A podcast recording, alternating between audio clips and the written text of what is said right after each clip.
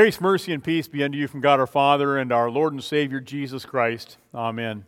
Our text for today is from St. Luke, the fourth chapter. Jesus, full of the Holy Spirit, returned from the Jordan River and was led by the Spirit into the wilderness for forty days, being tempted by the devil, and he ate nothing during those days. Dear friends of Christ, last Sunday we had Transfiguration Sunday, and we saw the Savior glow in the brilliance of his divine majesty. It was an exciting day. And then we, on, on Wednesday, we journeyed, it was Ash Wednesday, we journeyed to the depths of our soul, in the depths of repentance. And today we changed gears again. And today we talk about temptation and where we see Jesus in the wilderness as he does battle with the, with the devil. So last Sunday was inspiration, Wednesday was repentance, and today is temptation. Do you remember what happened to Jesus just before he was led into the wilderness to be tempted by the devil for 40 days? I mentioned it earlier, but he'd just been baptized. Right? The Holy Spirit had descended on him, and he had been proclaimed by his heavenly Father to uh, be the one that God is pleased with. And Jesus leaves the refreshing waters of the Jordan River to go into the desert wilderness to be tempted by the devil for 40 days. And during that time, he had nothing to eat. That's a long time to go without food 40 days. Can you imagine the depths of his hunger? It was in that weakened physical state that the devil comes calling. You see, listen, we underestimate the devil.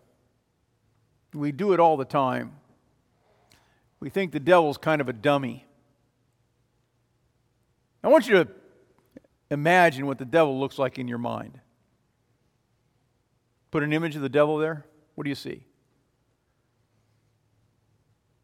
A little red guy with horns and a pitchfork. Pretty terrifying, right? Bottom line is, we don't know what the devil looks like. And because we don't know what he looks like, we don't deem him to be very real, maybe kind of like God. Because we don't know what God the Father looks like either. And then because we can't put an image on him that is very terrifying, we underestimate him. We do it all the time. But give the devil, give the devil his due. He's shrewd. He knows how to tempt you. He knows exactly when to show up to get you to stumble. He attacked Jesus in his weakness, and you can bet the devil is watching your life, and he's going to attack you when you're weak too. He knows when you're weak, he knows when you're stumbling, he knows how to make you stumble. And he tempts you at the most opportune times. And so let's consider our theme for this morning. How do you deal with the devil? Well, let's start with this fact the devil's no dummy. And he knows a whole lot about you. He, matter of fact, he knows more about you than you probably remember about yourself. But he's not God. I mean, he can't read your mind. He doesn't know all things. He's not all powerful like God. He can't control all things like God. He's not that powerful, but, but he is powerful. And he observes your life and he keeps a record of it. He keeps information on you, and he knows how to use that information to serve his purposes. Timing is everything when it comes to dealing with the devil. And he sits around and he waits for the right moment when you're the weakest to tempt your heart and to tempt your mind. Hebrews tells us that Jesus was tempted in every way that we are, yet without sin. And here Luke just gives us three of all the many temptations that the devil threw at Jesus. First, the temptation of desire. If you are the Son of God, turn this stone to bread. You know, Jesus was delirious with hunger. I mean, how many of you have gone through the pain, uh, the agony of a 40 day fast without food? I would assume None of us. Because to do so, you would be delirious with hunger. Your appetite would be so huge. Your desire for food would be off the charts. Some appetites are good. For example, you might have an appetite to go to church. You might have an appetite to pray. You might have an appetite to do some random act of kindness for somebody. Some appetites are basic. You have, you have an appetite for companionship, need for people. You have an appetite for fun or for knowledge or, or for pleasure. Some appetites are good. But those very same appetites can also be bad when they turn into a desire. Because an appetite turned into a desire controls you. And the devil knows how to control you. Take, for example, the uh, just normal human appetites that the devil turns around to cause controlling addictions. For example, think about alcohol right? A little bit of wine is not bad. A desire to drink wine every single day turns into alcoholism and drug addiction. And whether, whether what kind of every abuse it might be, whatever form that abuse is, any type of abuse becomes an idol. Why? Because that becomes more important than God. We, des- we desire that abuse that thing that we're abused, that we abuse, we desire, we have a greater desire for it than we have for Jesus. Think about how Satan controls your appetite for more. Think about maybe gambling, placing a bet. You're at the, you're at the casino. You want to place another bet. Or, or think about maybe uh, you know, for those of you who struggle with pornography, or think about the, the high of a drug or the buzz of alcohol, taking that next drink. Think about the, that flirtatious affair that happens so innocently in the, in, the, in the office. Just at the right moment, just at the right time, right when you're the weakest. He waits until you can't control your desire anymore and then he attacks you.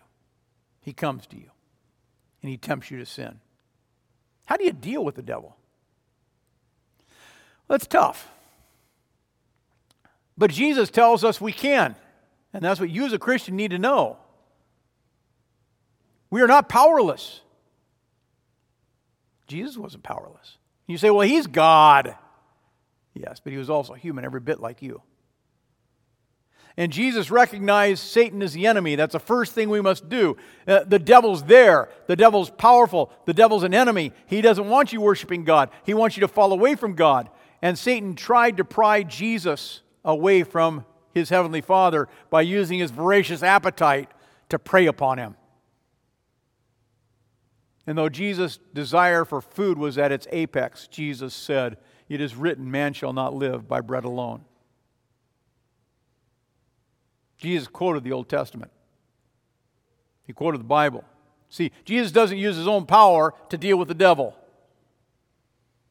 And we think we can do that too. You know what? I'm just going to I'm just going to dig in and I'm going to defeat the devil. I'm going to defeat this temptation in me. I'm going to defeat this desire in me that controls me.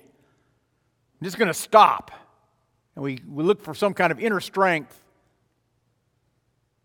It comes from God's word. Even Jesus used God's word, the power of God's word to deal with the devil. It's a lesson for us. It's the same word that you have, the same word that we have before us. The Bible is our weapon. And you open it up every day and you study it and you learn it because you know you need to deal with the devil, right? And that's why you're so diligent opening up that scripture. Martin Luther says in our first hymn, one little word can fell him, but you can't fell him if you don't know what the word is. But that's a problem, isn't it? We don't know God's word well enough. And if we don't know God's word, we can't use it as a weapon to deal with him. To that end, we're not a whole lot different than Adam and Eve in the Garden of Eden when the devil came to tempt them to eat the forbidden fruit and to fall into sin. They chose to listen to Satan's words instead of God's word. Because of that, Satan won. And Satan's still winning hearts today. Didn't win against Jesus, though. And the next, the devil took Jesus to a high place. Satan showed Jesus all the kingdoms of the world in just a moment. How he did that, we don't know, but again, Satan's powerful. This is the temptation of power. If you worship me, the devil says, I'll give it all to you. It'll all be yours. It's an intriguing temptation, even for us today. Can you imagine Jesus leading all the nations of the world? Surely that wouldn't be a bad thing. A one world government, a one world religion, peace on earth, the end of poverty and sickness and disease and suffering and oppression and crime and terrorism, a utopia, really, kind of like a heaven on earth. You could think of worse things. And all this without Jesus needing to shed an ounce of his holy blood. Sounds like a good option. But how did Jesus deal with the devil? How did Jesus refuse Satan's deal? Again, drawing upon the Word of God, the power of the Word of God, Jesus said, Worship the Lord your God and Him alone. Listen, being a world leader wouldn't have saved your soul from hell. You still would have died, and then you'd be lost for all eternity. Being a world leader wouldn't have saved anybody. Jesus came to be a Savior, not a world leader. And while that might have been appealing to bring peace on earth, Jesus knew what he had to do if he was going to be King of Kings, if everybody was going to bow down and worship him. He had to first be enthroned on the cross to die and rise again, to defeat the devil, to defeat sin and death. Jesus knew what he had to do. And the final temptation, the testing of God's word. Let's test God's word to see if it's true. The temptation, this temptation, did you know the devil opened up his Bible? Do you know the devil does that? And not only did the devil open up his Bible, apparently the devil knows the Bible pretty well. The devil knows the Bible better than you know the Bible. And he uses it to serve his purposes. He twists it to accomplish what he wants, and that's what he does here with Jesus. Satan told Jesus, you are the Son of God, right? And you know God's Word. You've been quoting it. It's holy, it's inspired, it's inerrant. It's never wrong, right?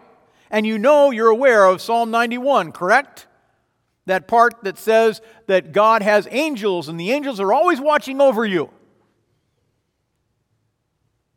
You also know that it says that those angels will catch you if you fall. You won't even stub a toe. What do you say? What do you say we test your faith? Let's put God's word to the test. Let's see if God's word's faithful. Because he made a promise. He has to fulfill it. Why don't you jump off? Jump off the temple and let's see what happens. You know, Satan tempts us to do that too to put God's word to the test, to challenge God's word. And we, when we challenge God's word, it means we're, we're contradicting God's word. We're questioning God's word. We're questioning whether it's true or not. We do it all the time. And questioning God's word, doubting God's word, is a refusal of Him, to trust in Him. It's a, it's a refusal to believe in Him. Testing God's word is, is faithlessness. We test God's word when we are when we make God's word say what we want it to say so that we can justify our behavior or our actions.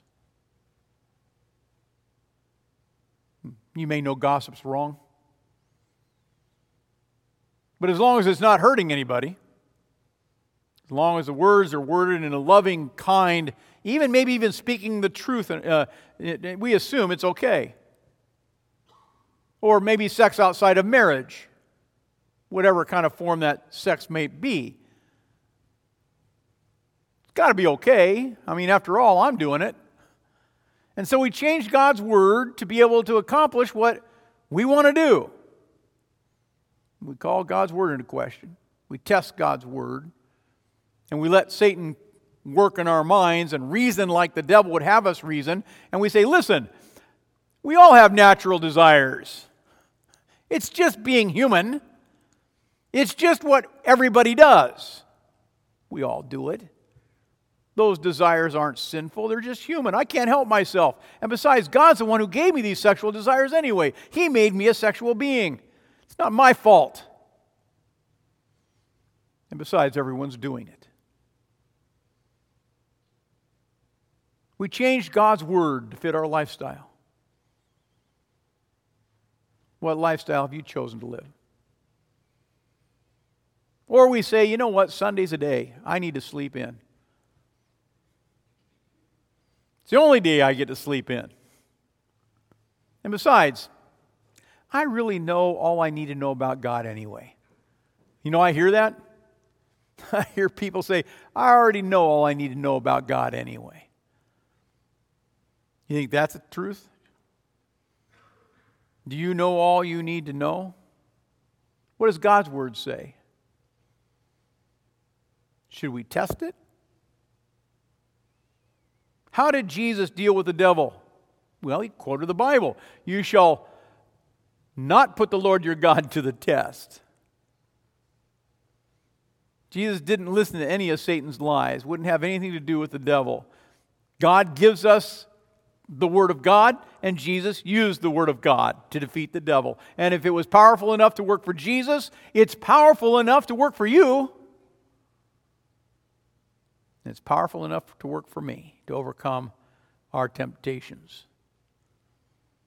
But in order to have the power to overcome things, we have to be able to use it. We certainly have to be able to know it. Paul says that God's word is useful for teaching, for rebuking, for correcting, and training in righteousness, so that we may be thoroughly equipped for every good work. So take God at his word. Don't let Satan tempt you to fall into sin. Don't let Satan lead you away from Jesus or lead you away from your salvation and lead you away from eternal life. Listen, I, I know talk, the topic about temptation is a discouraging topic because we've all been in the battle. Fighting temptation, battle against the devil and adversity, and, and we haven't done so well. We failed. Temptation seems to be a battle we can't win. However, just because we don't always ignore or emerge victorious over the temptation, it doesn't mean we aren't victorious. The good news for today is Jesus' victory over the devil is your victory. He dealt with the devil. Jesus defeated the devil. Now, that's not to say the devil's now powerless and can't do anything to destroy you or to, that the devil can't lead you away from God by tempting you not to worship or to, by tempting you into a sin. Well, the devil's still powerful and he can lead you away from salvation so that you never make it home to the promised land. However, he is defeated. He has no power over you as long as you stand in the blood of Christ. The devil has no power. Jesus is your substitute. And so he submits his perfect record against the devil and he gives it to you, and you win. As a child of God, you always win. As you cling to Jesus and cling to his word, Satan has no power over you. You need to know that. Live in that victory. That's why Paul wrote, We are more than conquerors through him who loved us. So understand that. You stand in Jesus. Jesus stands in you. And you have his honor, you have his strength, you have his merit, you have his, his victory, you have his presence, you have his word, you have his forgiveness. It's all been awarded to you, it's all been given to you. His record is your record. So, his death and resurrection, by his death and resurrection, you are now redeemed as one by Christ. In your holy baptism, the water was splashed on you, and now, as a child of God, he empowers you to be able to survive daily against, against sin and temptation. That's what baptism is about, right? A daily drowning of that old sinful Adam so that we can rise to a newness of life a daily drowning of all those temptations so that I can rise to a newness of life. And He equips me with the water of baptism to do that battle, the daily battles against temptation and, and to win. But even when I don't win, in Christ I win. And Paul wants us all to know this. He writes God who faithfully keeps his promises will not allow you to be tempted beyond your power to resist the devil. But when you are tempted, he'll also give you the ability and the, to endure the temptation as a way of escape. As we journey through Lent, we need to remember that. We can't escape temptation. We just choose not to. Remember what Jesus has done for you. He chose not to listen. He chose not to be tempted. And the devil now enables you to stand up against the devil's, the devil's schemes. The Lord Jesus is in your corner, and his grace has you covered, and his victory is yours. Amen. And now, with the peace of God that passes all understanding, keep your hearts and your minds in Christ Jesus into life everlasting. Amen.